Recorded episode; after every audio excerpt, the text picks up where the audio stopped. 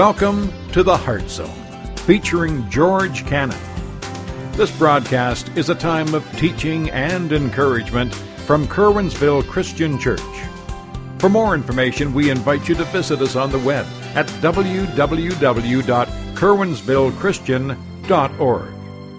And now for a message from the Heart Zone. Here's George Cannon. Last week we started a series, and I, I mentioned to every one of us here, whether you realize it or not, mostly we all realize it, we, we are, all of us, we struggle with the issue of unforgiveness. If you've lived life, really, and really not, I think when you're younger you don't really think of it, but when you get older you realize it, especially as life goes on, we find ourselves in a cage, in a prison. And the prison that we find ourselves in is the prison of unforgiveness because somebody has hurt us. Somebody did us wrong. Somebody violated us. Somebody hurt us in a way that is unimaginable to them. Somebody destroyed you in one way. In fact, it could be one person or it could be several people. It could be people hurt you people did something against you. And what happens is, is this is the this is the terrible thing about the things that happen to us. It just doesn't end with the offense. We wish it would. It just doesn't end with what happened to us. We got to live with the stuff that happens afterwards. And what happens afterwards is, is that we all of a sudden find ourselves in this cage of unforgiveness, where we are constantly being reminded of the offense where we're constantly being reminded of the hurt, of the pain, of the struggle. And we're wondering who's going to let us out of the cage. Remember, we talked about this last week. And the problem is, is that the person you maybe want for, for, to hear say they're sorry, maybe they're dead. Or they don't care. Or they don't see that they've done anything wrong. And so you're there in the cage, hoping that somehow somebody will let you out. And the problem is, is that they don't have the key. The key isn't vengeance. The key actually belongs to you. And the issue of forgiveness is what really unlocks the lock and opens the gate to let you out. You say, how do, how do I how do I forgive someone? How do I forgive them for the pain that they have caused me, for the hurt, for the shame? How do I forgive them for the offense or, or whatever? How do I do that? Because that just seems so unnatural. That's so unreal. And let's be honest, it is unreal. Our natural tendency when somebody hurts us is to hurt them back. It's not the forgiveness thing. And then there's a whole bunch of stuff out there that just kind of confuses everything because we'll hear stuff like this. Oh, well, to forgive is to forget. And every one of us is saying, well, man, there must be something wrong with me because I'm not forgetting. First of all, let me tell you that's a lie because the only one who can forget about sin is God. You and I are not wired that way. That's why He gave us memories. And that's not, you just can't shut off which one you can't remember.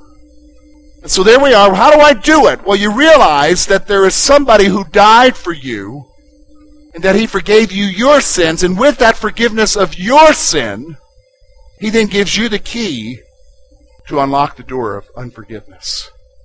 He then gives you the key to get yourself out of the cage. Now, what we're going to talk about today is finding forgiveness for yourself. Because it really starts there. If I'm going to learn to forgive others for the junk that they have caused in my life that has put me in the cage of unforgiveness, I need to learn to find forgiveness for myself. Because there are some of you here, and maybe that you've done something in your life, you're struggling you're hurting because you feel like maybe God can't ever forgive you for what you've done. Let me just go ahead and tell you right now He can forgive everything. So let's look at what he's talking about today. We're going to go, it's a very familiar passage of Scripture. We're going to discuss this issue about finding forgiveness for ourselves. It's from Psalm 51. This is King David writing. This is his psalm of confession. Let me kind of remind you about King David. Let me remind you of the issue that he's struggling with here. King David, this is sometime, oh, at least nine months after he took his best friend's wife And when I say he took, I mean he took her, got her pregnant, tried to cover it up, but his friend had more integrity than himself, so then what did he end up doing? He decided, well, I got to get rid of my friend, and so he had his friend killed. So that he could then marry the gal, and so it looks like it's a legitimate birth. And so it, sometime after that, he's then confronted about his sin by the prophet, and he confesses it. And what we have here in Psalm 51 is his confession. It's the psalm that he wrote out of his confession. So let's look at it together, and we're going to notice several different things here today. First of all, verse 1. Have mercy upon me, O God, according to your loving kindness, according to the multitude of your tender mercies. Blot out my transgressions. Wash me thoroughly from my iniquity and cleanse me from my sin. For I acknowledge my transgressions, and my sin is always before me. Against you and you only have I sinned and done this evil in your sight, that you may be found just when you speak, blameless when you judge. Behold, I was brought forth in iniquity, and in sin my mother conceived me. Behold, you desire truth in the inward parts, in the, in the hidden part you will make me to know wisdom. Purge me with hyssop, and I will be clean. Wash me, and I'll be whiter than snow. Make me hear joy and gladness that the bones you have broken may rejoice. Hide your face from my sins. Blot out my iniquities.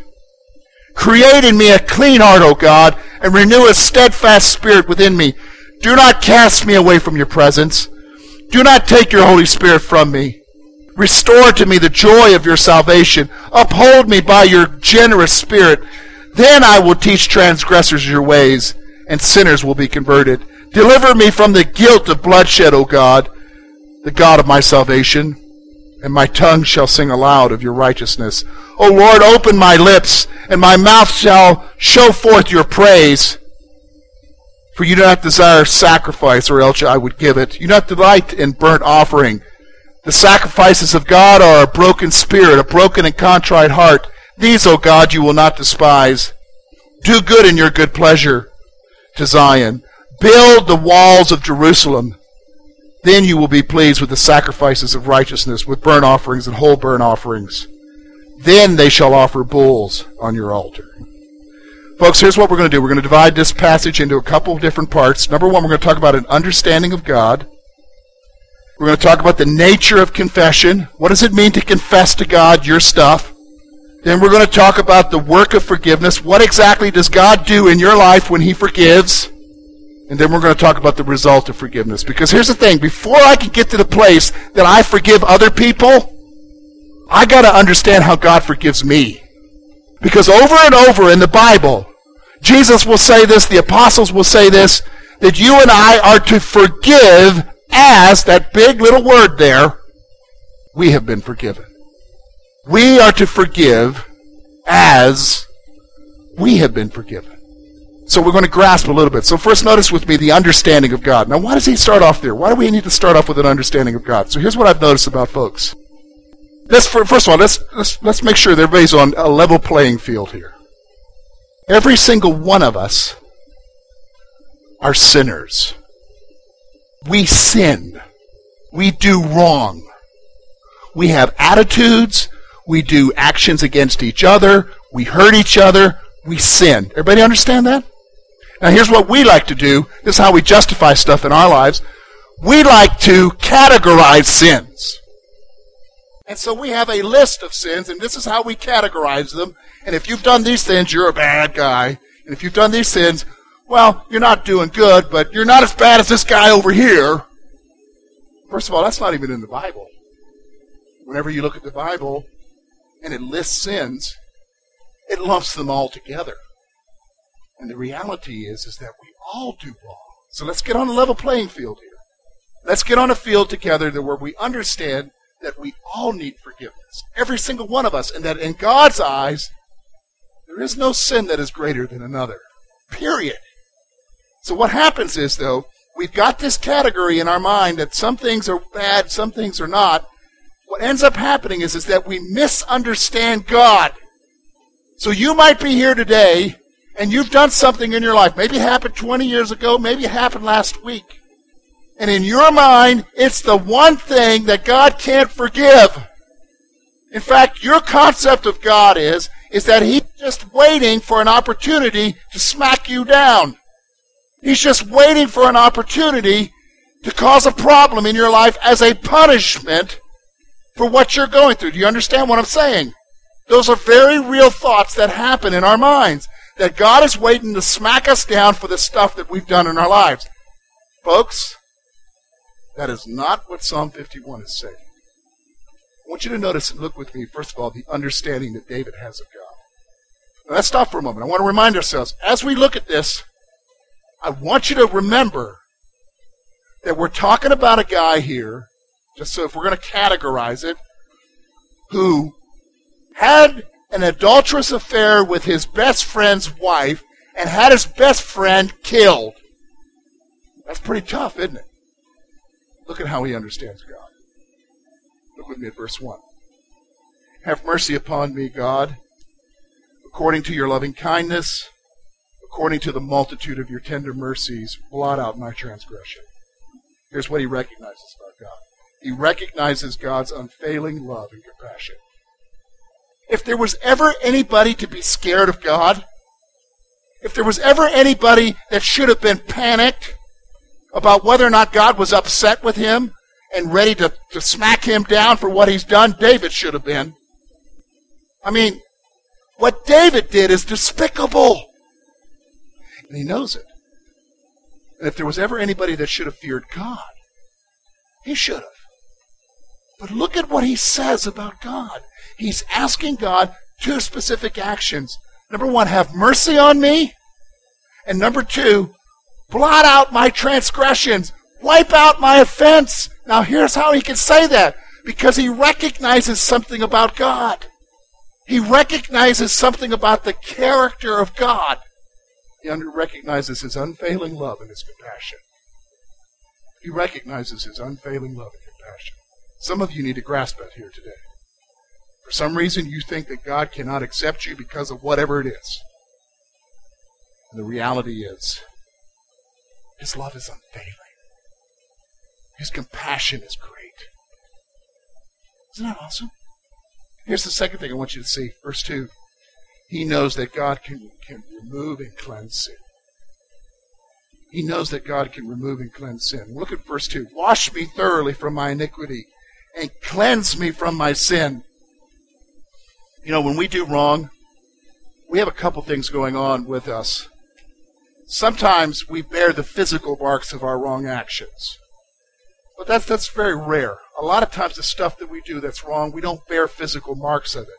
But we do bear, listen to me, the emotional and spiritual marks. Do you understand what I'm saying? Me, I, I think a better word would be scars, not marks. And, and what will happen is, is that when you know you've done wrong and you know it, and what happens is, is your conscience hurts your conscience hurts and it aches, and you feel, here it is, shame and guilt. And the shame that you feel makes you feel, are you ready for this one? Dirty. And maybe you've even tried to take a shower to feel better, and it doesn't. And the reality is, is that the shame and the guilt is there.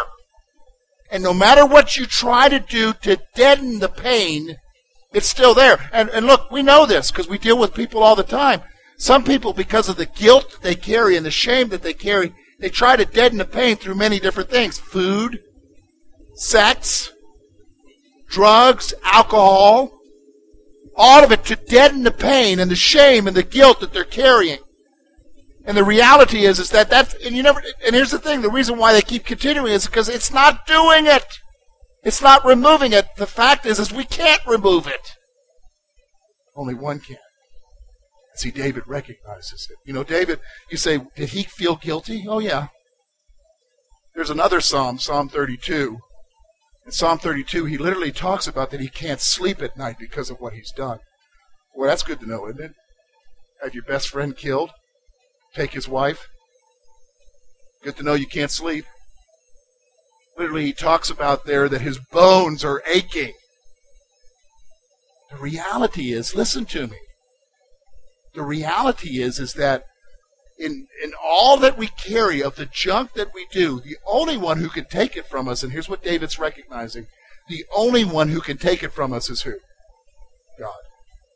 He knows that God can remove his sin. Folks, you might be here and you're carrying something, and, and, and you're like, ever going to be free of this, what I've done? Am I ever going to be free of the shame and the guilt?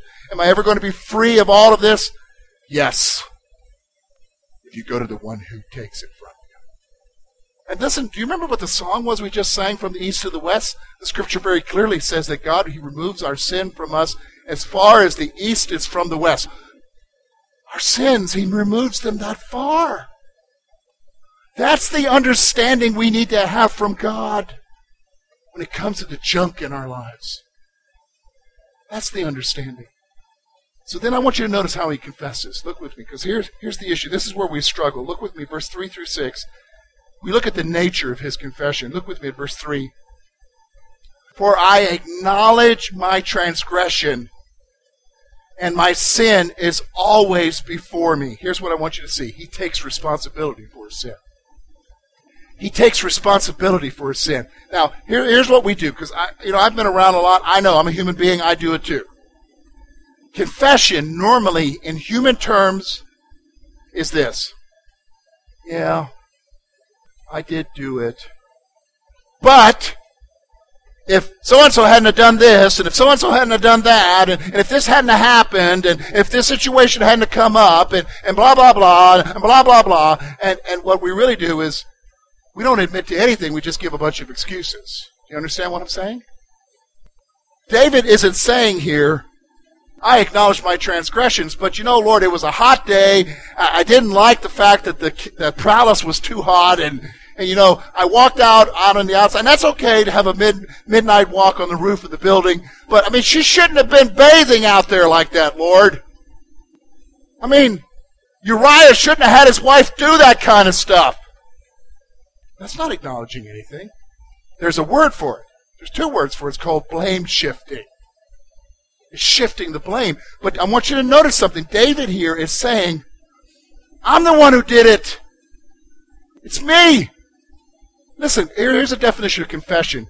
Confession is going to God and saying, God, I did what you saw me do. You may want to write that one down. I did what you saw me do. That's confession. It's not coming to him with a bunch of excuses and mamby-pamby reasons or whatever. It's going to him and saying to him, God, I'm the one who did it. My sin's before me. My sin is before me. It's always before me. Here's the other thing I want you to notice about the nature of his confession. He not only takes responsibility, he knows that he has ultimately sinned against God. See, this is where we fall short, especially in church. This is why we don't take serious our sin. You know, we categorize sin. So we got acceptable sins, and then we've got other sins that we think are totally unacceptable. And the reality is, they're all unacceptable to God. And what he realizes here is, is that a lot of us need to realize is that when I do wrong, I'm not just sinning against myself. I'm not just sinning against somebody else. I'm ultimately sinning against God. Do you understand that? It's like I'm walking up to him and slapping his face. That's especially true if you're a Christian. Because the writer of Hebrews says that we what? When we sin, we crucify him afresh. We're making light of what Jesus has done for us. He knows that we've ultimately sinned against God. Now, here's the other thing I want you to see.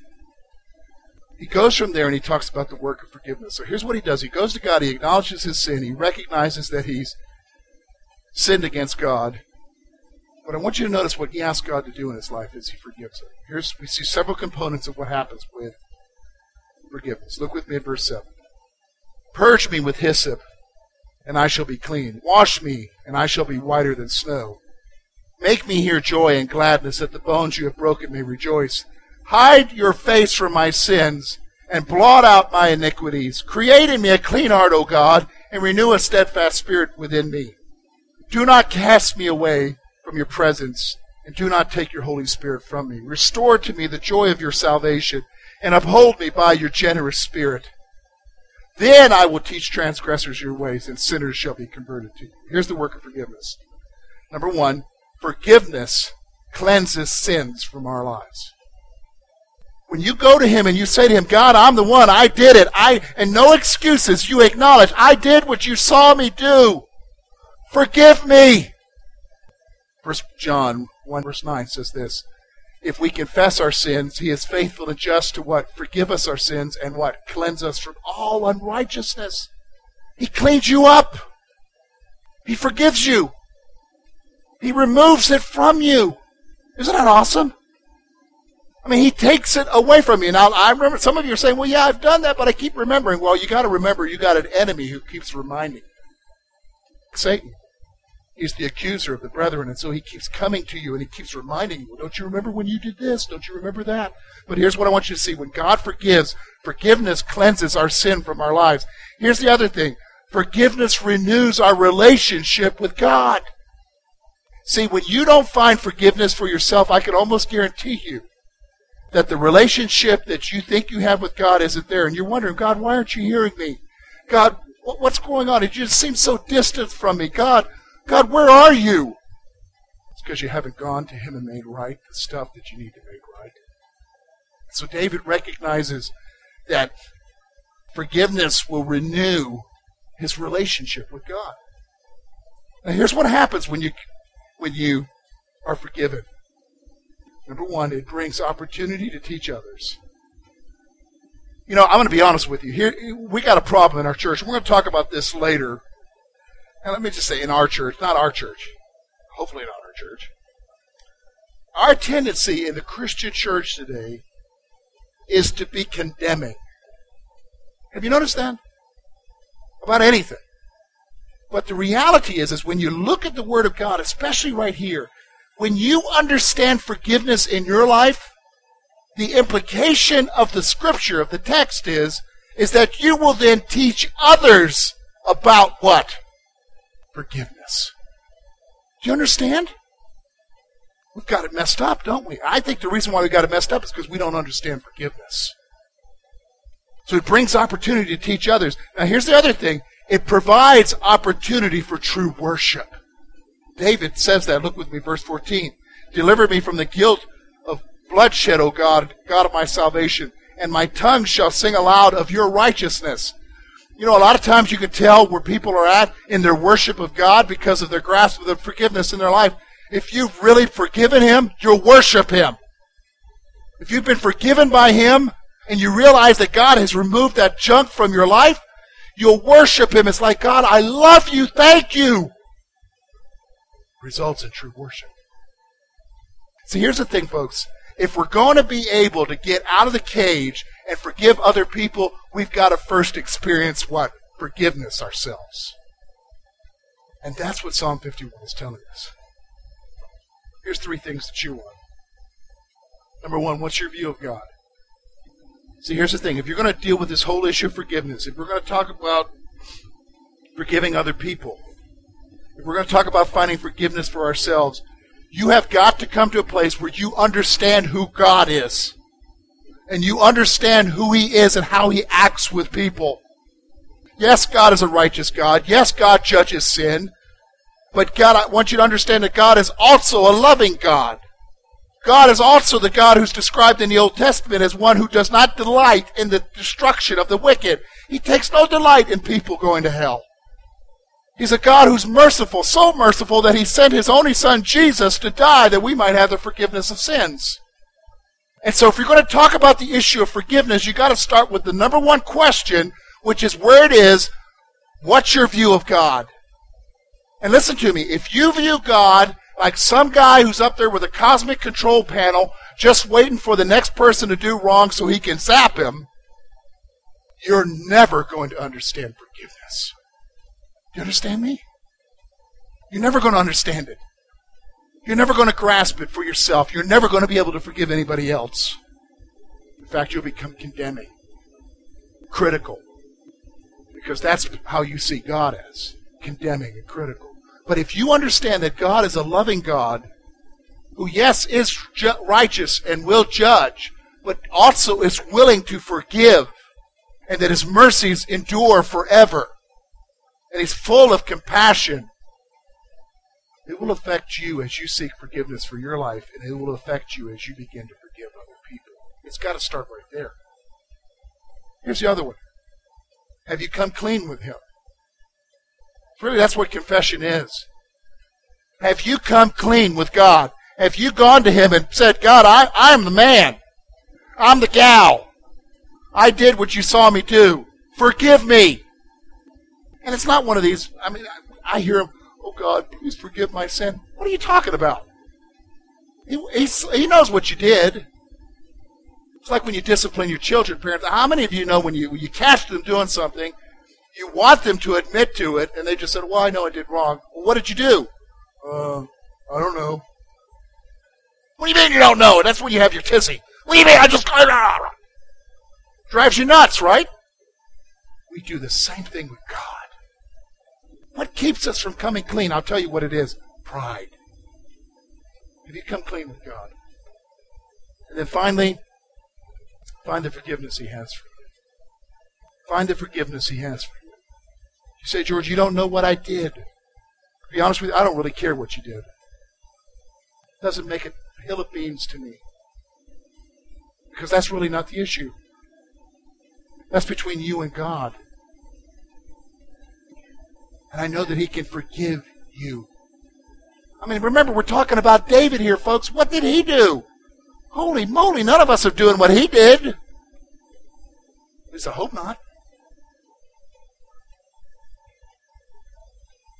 You know, I, I was mentioned this earlier to somebody I've been doing my devotions through First and Second Samuel, First and Second Kings, and First and Second Chronicles. I'm up to Second Chronicles, and when you go past David's life, I found it very interesting. It stuck out to me. Whenever God refers to David, whenever God refers to David after his death, whenever somebody is he's referred to in the Bible, it is always the same thing.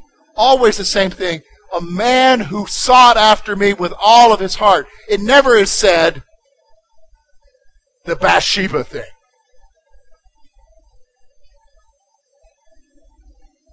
What does that tell you? Well, I'll tell you what it told me when I was reading it. He removed it from David. And he didn't bring it up anymore. Isn't that awesome? Some of you need to find that forgiveness in your life today. Where He takes it from you and He doesn't talk about it Thank you for being with us this morning. And we trust that today's message has been both challenging and an encouragement to your heart. At Curwensville Christian Church, a warm welcome is always extended to you. We're located at 700 State Street, Curwensville, Pennsylvania. For more information about our ministry, please visit us on the web at www.curwensvillechristian.org. Now, on behalf of George Cannon and the entire church family, we hope that you will look to the Heavenly Father in all that you face this coming week.